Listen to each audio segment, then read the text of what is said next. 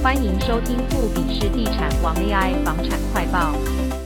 少子化，人口减少，房价似乎未受到冲击。以北市来看，民政局统计，近五年来台北市总人口数减少约十八万人，十二个行政区的人口数量全数下滑，并以士林、大安人口减少约二点一万人较多。但市调统计，这五年间，不仅各区新建案房价皆上涨，其中南港新案房价每坪更上涨了近三十万元。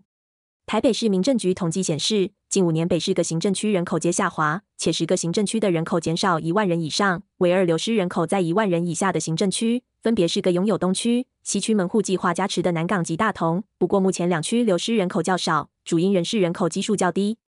房价方面，据住展杂志统计，二零一八年四月至二零二三年四月，北市十二个行政区新建案房价皆上涨，显示北市房价未因人口负成长而下跌。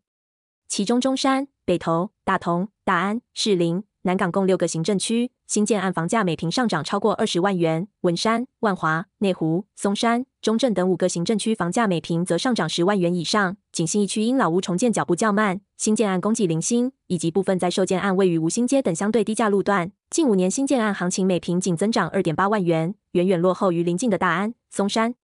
相比二零一八年四月时，北市还有八个行政区的新建案每平平均成交价在百万元以下。如今中山、市林荫老屋重建遍地开花，今年四月的新建案成交价每平分别已达一百一十四点九万元、一百零二点九万元。北市新建案每平平均成交价低于百万元的平价购物区仅剩六个，分别是大同、万华、文山、南港、内湖及北投。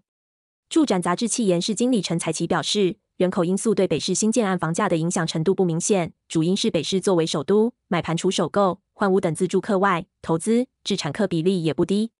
而对于有能力在北市购物的民众而言，比起少子化、全球政经局势发展及国内政策变革，如央行升息、平均地权条例修法、重大建设计划等，对购物决策的影响更直接且明显。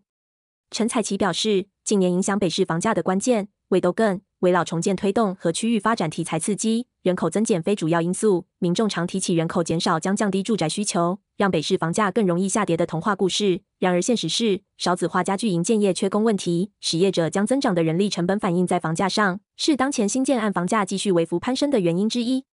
谢谢大家收听本期的 AI 房产快报。如果你喜欢我们的节目，记得分享和订阅哦。我们下次再见。